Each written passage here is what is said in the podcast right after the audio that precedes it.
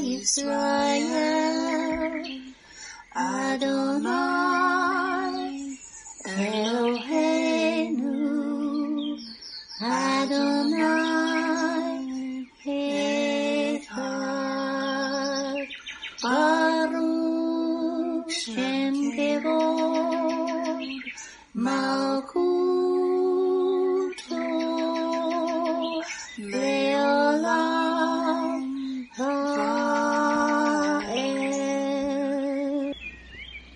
O Israel, the Lord is our God, the Lord is one. Blessed be the name of the glory of his kingdom forever and ever. Amen. Good morning, Mishpachah. Welcome to the Daily Audio Torah. I'm Laura Densmore, your host, and I'm so glad you're joining in with me today. Today is Saturday, July 31st. Shabbat Shalom. It is prophesied in the book of Amos that in the last days there would be a famine in the land. Not a famine for food, but a famine for the word of God, as it is written in Amos 8 11 and 12. Behold, the days come, says the Lord God, that I will send a famine in the land, not a famine of bread, nor a thirst for water, but of hearing the words of the Lord. And they shall wander from sea to sea, and from the north even to the east. They shall run to and fro to seek the word of the Lord, and shall not find it. Even in the days of Joseph, there were seven years of plenty, followed by seven years of famine. He had stored up grain for the seven years of famine. The Daily Audio Torah is your storehouse where you can get grain.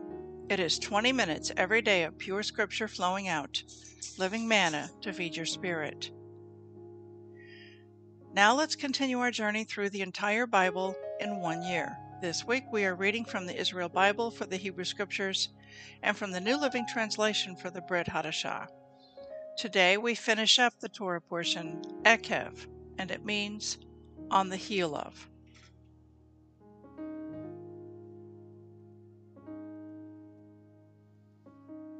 Deuteronomy 11, 11 to 25.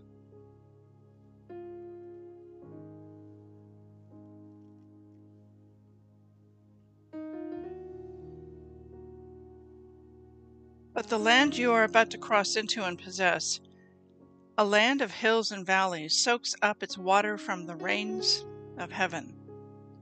It is a land which Hashem your God looks after, on which Hashem your God always keeps his eye from year's beginning to year's end. If then you obey the commandments that I enjoin upon you this day, loving Hashem your God and serving him with all your heart and soul, I will grant the rain for your land in season, the early rain and the late. You shall gather in your new grain and wine and oil. I will also provide grass in the fields for your cattle, and thus you shall eat your fill. Take care not to be lured away to serve other gods and bow to them.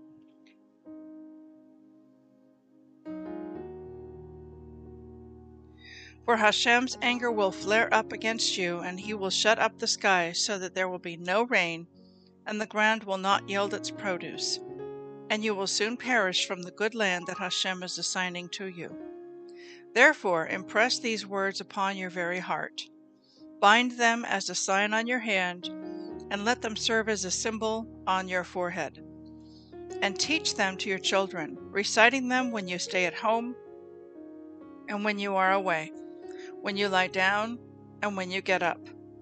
And inscribe them on the doorposts of your house and on your gates, to the end that you and your children may endure in the land that Hashem swore to your fathers to sign to them, as long as there is a heaven over the earth. If then you faithfully keep all this instruction that I command you, loving Hashem your God, walking in all his ways, and holding fast to him, Hashem will dislodge before you all these nations. You will dispossess nations greater and more numerous than you. Every spot on which your foot treads shall be yours. Your territory shall extend from the wilderness to the Lebanon, and from the river, the Euphrates, to the western sea. No man shall stand up to you. Hashem your God will put the dread and fear of you over the whole land in which you set foot, as he promised you.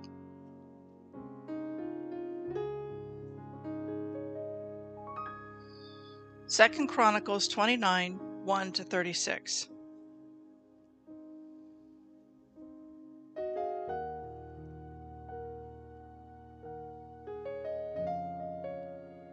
Hezekiah became king at the age of 25 and he reigned 29 years in Jerusalem. His mother's name was Aviah, daughter of Zechariah. He did what was pleasing to Hashem, just as his father David had done.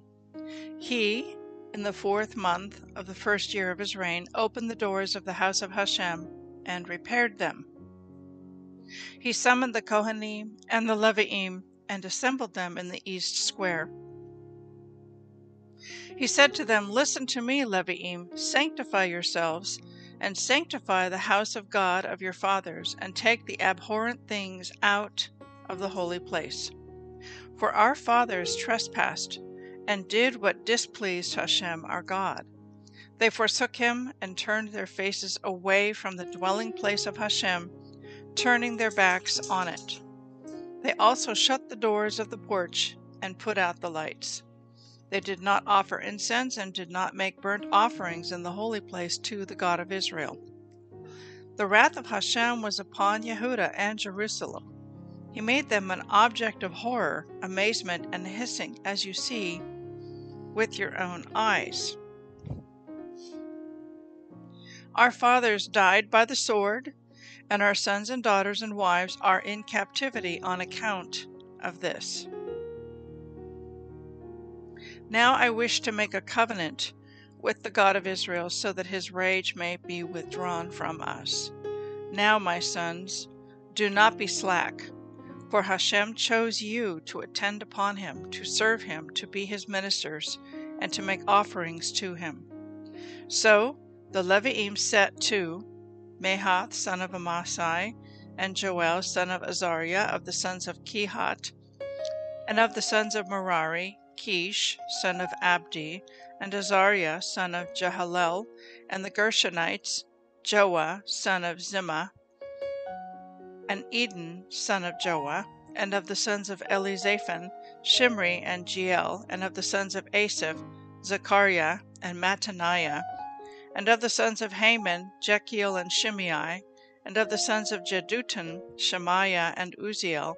And gathering their brothers, they sanctified themselves and came, by a command of the king concerning Hashem's ordinances, to purify the house of Hashem.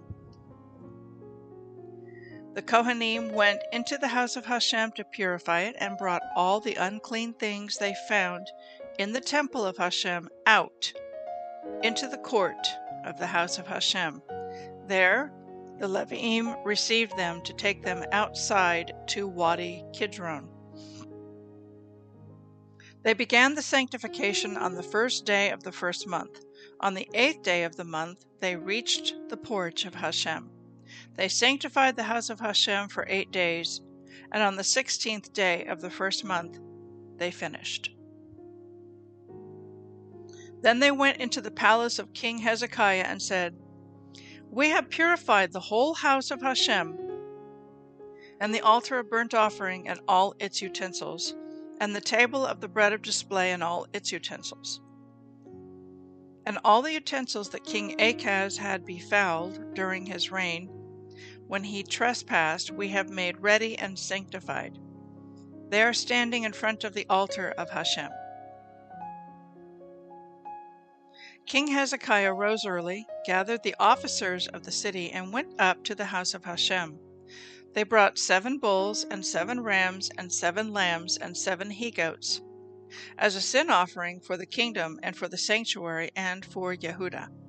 He ordered the Aaronite Kohanim to offer them on the altar of Hashem. The cattle were slaughtered, and the Kohanim received the blood and dashed it against the altar. The rams were slaughtered, and the blood was dashed against the altar. The lambs were slaughtered, and the blood was dashed against the altar. The he goats for the sin offering were presented to the king and the congregation, who laid their hands upon them.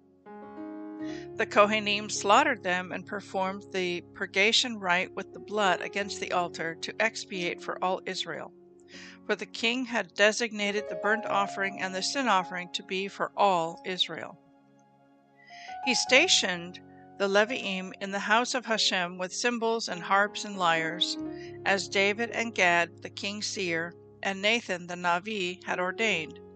For the ordinance was by Hashem through his Nevi'im. When the Leviim were in place with the instruments of David, and the Kohanim with their trumpets, Hezekiah gave the order to offer the burnt offering on the altar. When the burnt offering began, the song of Hashem and the trumpets began also, together with the instruments of King David of Israel. All the congregation prostrated themselves, the song was sung, and the trumpets were blown. All this until the end of the burnt offering. When the offering was finished, the king and all who were with him knelt and prostrated themselves. King Hezekiah and the officers ordered the Leviim to praise Hashem in the words of David and Asaph the seer. So they praised rapturously, and they bowed and prostrated themselves. Then Hezekiah said, Now you have consecrated yourselves to Hashem. Come, bring sacrifices of well being and thanksgiving to the house of Hashem. The congregation brought sacrifices of well being and thanksgiving, and all who felt so moved brought burnt offerings. The number of burnt offerings that the congregation brought was seventy cattle, one hundred rams, two hundred lambs, all these for burnt offerings to Hashem. The sacred offerings were 600 large cattle and 3,000 small cattle. The Kohanim were too few to be able to flay all the burnt offerings, so their kinsmen, the Leviim, reinforced them till the end of the work, until the rest of the Kohanim sanctified themselves. The Leviim were more conscientious about sanctifying themselves than the Kohanim. For beside the large number of burnt offerings, there were the fat parts of the sacrifices of well being, and the libations for the burnt offerings. So the service of the house of Hashem was properly accomplished. Hezekiah and all the people rejoiced over what Hashem had enabled the people to accomplish, because it happened so suddenly.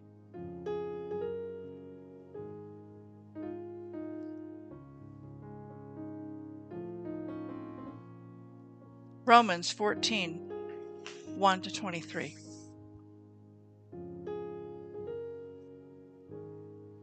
Accept other believers who are weak in faith and don't argue with them about what they think is right or wrong. For instance, one person believes it's all right to eat anything, but another believer with a sensitive conscience will eat only vegetables.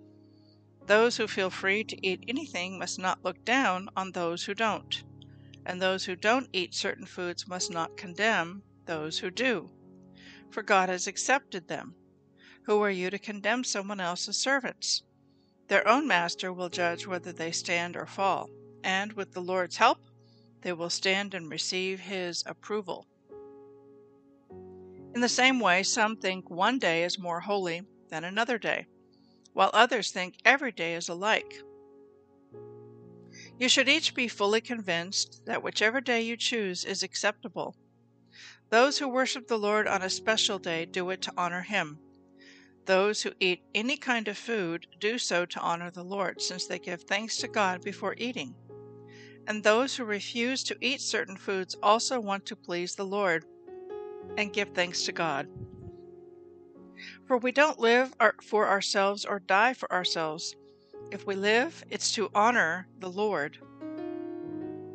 And if we die, it's to honor the Lord. So whether we live or die, we belong to the Lord. Yeshua died and rose again for this very purpose, to be Lord both of the living and of the dead. So why do you condemn another believer? Why do you look down on another believer? Remember, we will all stand before the judgment seat of God. For the scriptures say, As surely as I live, says the Lord, every knee will bend to me, and every tongue will declare allegiance to Yahweh. Yes, each of us will give a personal account to God. So let's stop condemning each other. Decide instead to live in such a way that you will not cause another believer to stumble and to fall. I know and am convinced on the authority of the Lord Yeshua that no food in and of itself is wrong to eat. But if someone believes it is wrong, then for that person it is wrong. And if another believer is distressed by what you eat, you are not acting in love if you eat it. Don't let your eating ruin someone for whom Yeshua died. Then you will not be criticized for doing something you believe is good. For the kingdom of God is not a matter of what we eat or drink, but of living a life of goodness and peace and joy in the Holy Spirit. If you serve Yeshua with this attitude, you will please God and others will approve of you too. So then, let us aim for harmony in the church and try to build each other up. Don't tear apart the work of God over what you eat. Remember, all foods are acceptable, but it is wrong to eat something if it makes another person stumble. It, it is better not to eat meat or drink wine or do anything else if it might cause another believer to stumble. You may believe there's nothing wrong with what you are doing, but keep it between yourself and God. Blessed are those who don't feel guilty for doing something they have decided is right. But if you have doubts about whether or not you should eat something, you are sinning if you go ahead and do it, for you are not following your convictions. If you do anything you believe is not right, you are sinning. Psalm 24 1 10. The earth is the Lord's and everything in it. The world and all its people belong to Him. For he laid the earth's foundation on the seas and built it on the ocean depths. Who may climb the mountain of the Lord? Who may stand in his holy place? Only those whose hands and hearts are pure, who do not worship idols and never tell lies. They will receive the Lord's blessing and have a right relationship with God their Savior. Such people may seek you and worship in your presence, O God of Jacob. Open up, ancient gates, open up, ancient doors, and let the King of glory enter. Who is the King of glory? The Lord strong and mighty, the Lord invincible in battle. Open up, ancient gates, open up, ancient doors, and let the King of glory enter. Who is the King of glory? The Lord of heaven's armies. He is the King of glory. Proverbs 20, verse 12. Ears to hear and eyes to see, both are gifts from the Lord. I'd like to speak to you today from our Torah portion from Deuteronomy 11, and then we're going to jump into Second Chronicles 29. I want to begin with verse 12, where it is written, It is a land which Hashem your God looks after, on which Hashem your God always keeps his eye from year's beginning to year's end. So in the previous two verses, there's a contrast between what it's like to live in Egypt and what it's like to live in the promised land. And in Egypt, they would plow and make ditches and do irrigation so that their food and their crops would grow. But in the promised land, it says in verse 11, the land you're about to cross into and possess is a land of hills and valleys and soaks up water from the rains of heaven. In other words, when you're going to grow your crops, you're going to have to absolutely depend upon and trust in the God of Israel to send the rain. So it's not by your own doing with irrigation and ditches and man made contraptions, but it's trusting the Lord to send the rain. And verse 12, the Israel Bible commentary to this verse reads as follows This is the only time the Bible tells us how Hashem spends his time. From the beginning of the year until the end, it says the creator of the universe focuses his eyes and attention on Israel. If we combine this idea with that mentioned in verse 22, instructing us to walk in Hashem's ways and hold fast to him, we must likewise keep our eyes focused on Eretz Israel from year's beginning to year's end. This verse inspired Rabbi Tuly Weiss to start Israel 365, which enables hundreds of thousands of people all over the world to connect with Israel each and every day of the year. Continuing on in this very same chapter, um, there are some really famous verses that are often spoken on the Sabbath in Messianic congregations all over the world. But there's a connection that I want to bring out to you. So in verse 18, it says, Therefore impress these words upon your very heart, bind them as a sign on your hand, and let them serve as a symbol on your forehead. Teach them to your children diligently, reciting them when you stay at home and when you are away, when you lie down and when you go, go up, and inscribe them on the doorposts of your house and on your gates, to the end that you and your children may endure in the land that Hashem swore to your fathers to assign to them, as long as there is a heaven and an earth. So now we have an if then statement that follows. And here's something that I want you to ponder and consider that somehow obedience to God's commands causes the land of Israel to flourish, to thrive, to green, to prosper.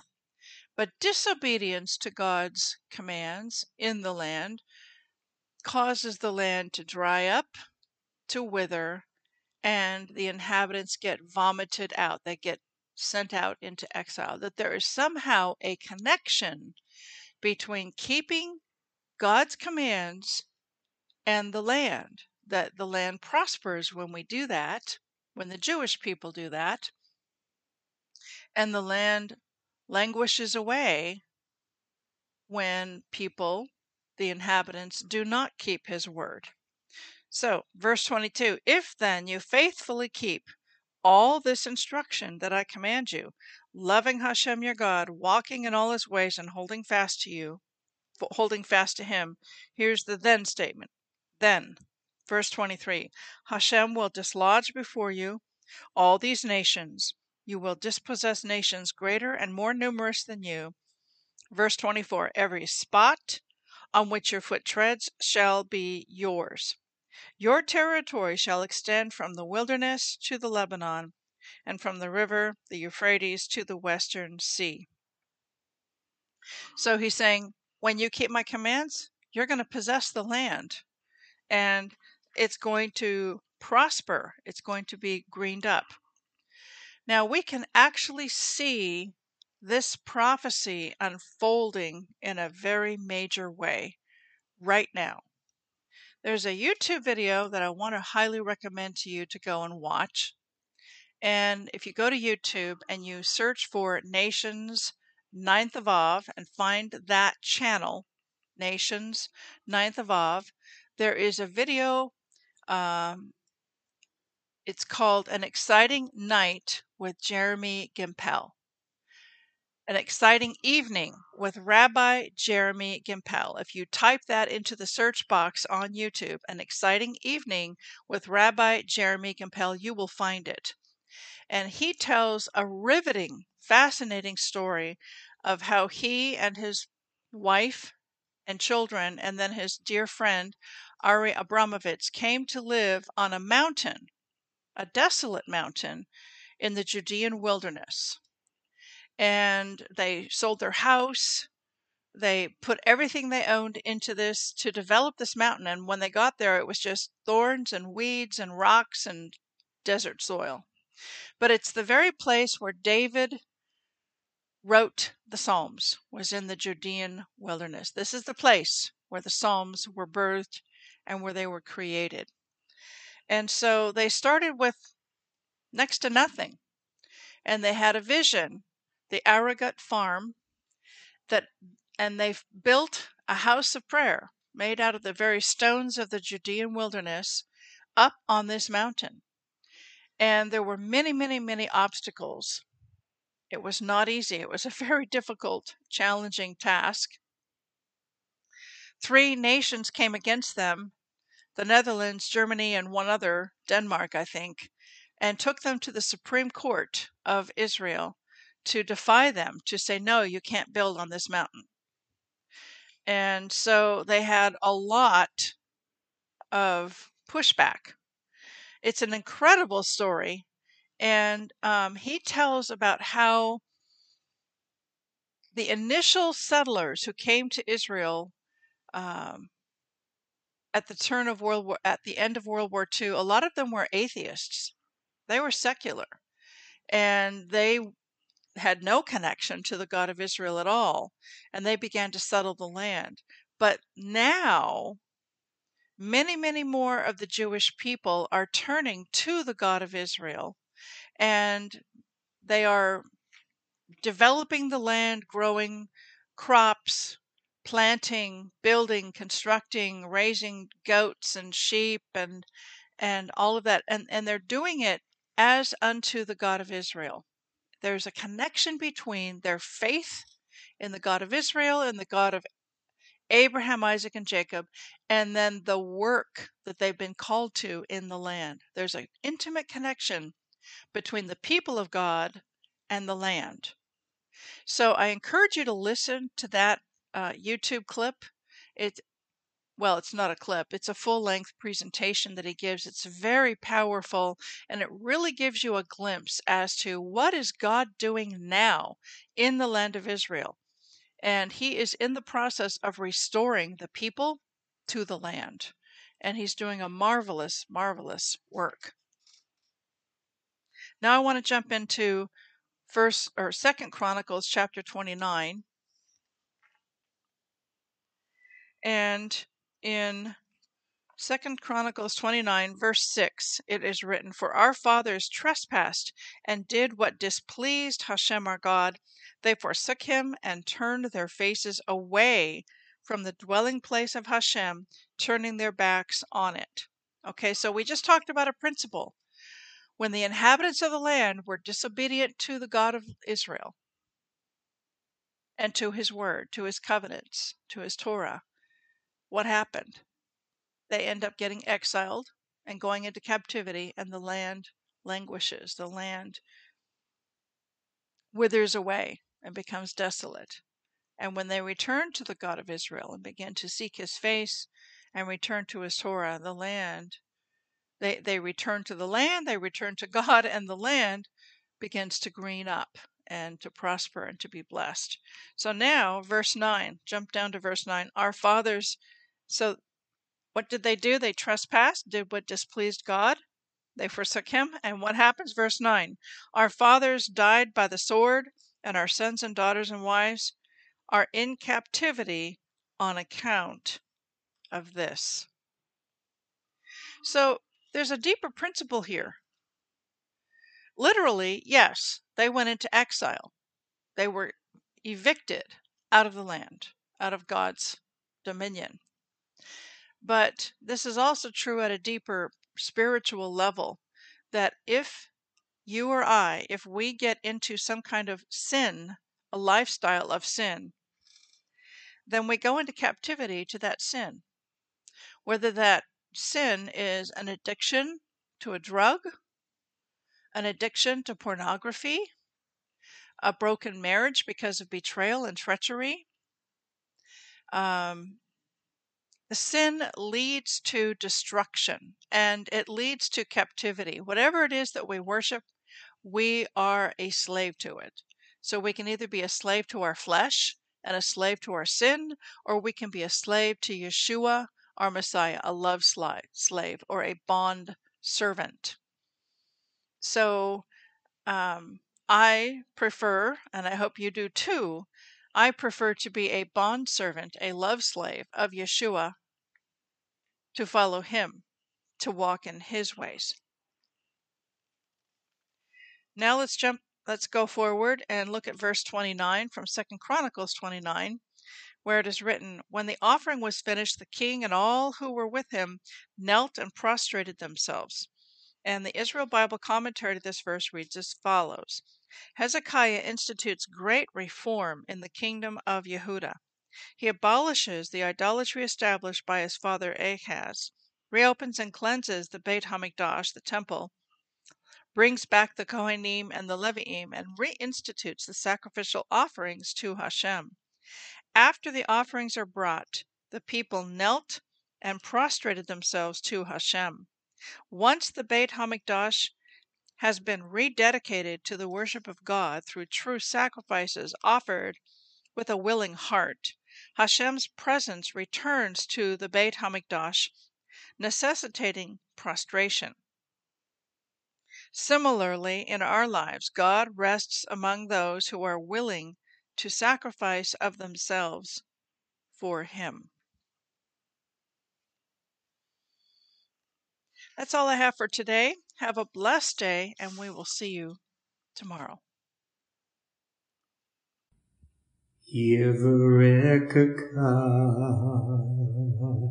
Adonai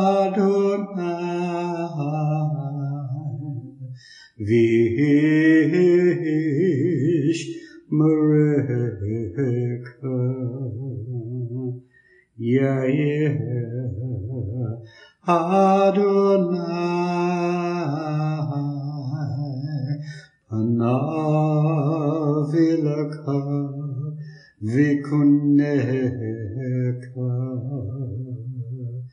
Isa Adonai Panav Ileka Vayasem Leka Leka Shalom